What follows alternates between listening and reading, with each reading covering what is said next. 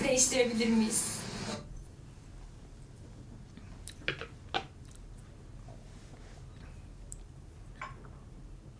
Benim güzel yüzüm pozitif bir insan belli yüzünden.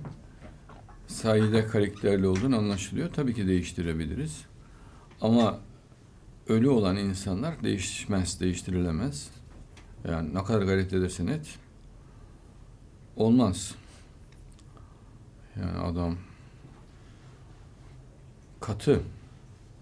Neden katı? Çünkü ölü. Ruhu olmadığı için o makineyi kontrol edemiyoruz. O bir bilgisayar gibi şeytana bağlanmış. Şeytanın sözünün dışında başka bir şey dinlemez. Dolayısıyla biz ne yaparsak yapalım şeytan dışına çıkmayacaktır. Onun sözünün dışında hareket etmeyecektir.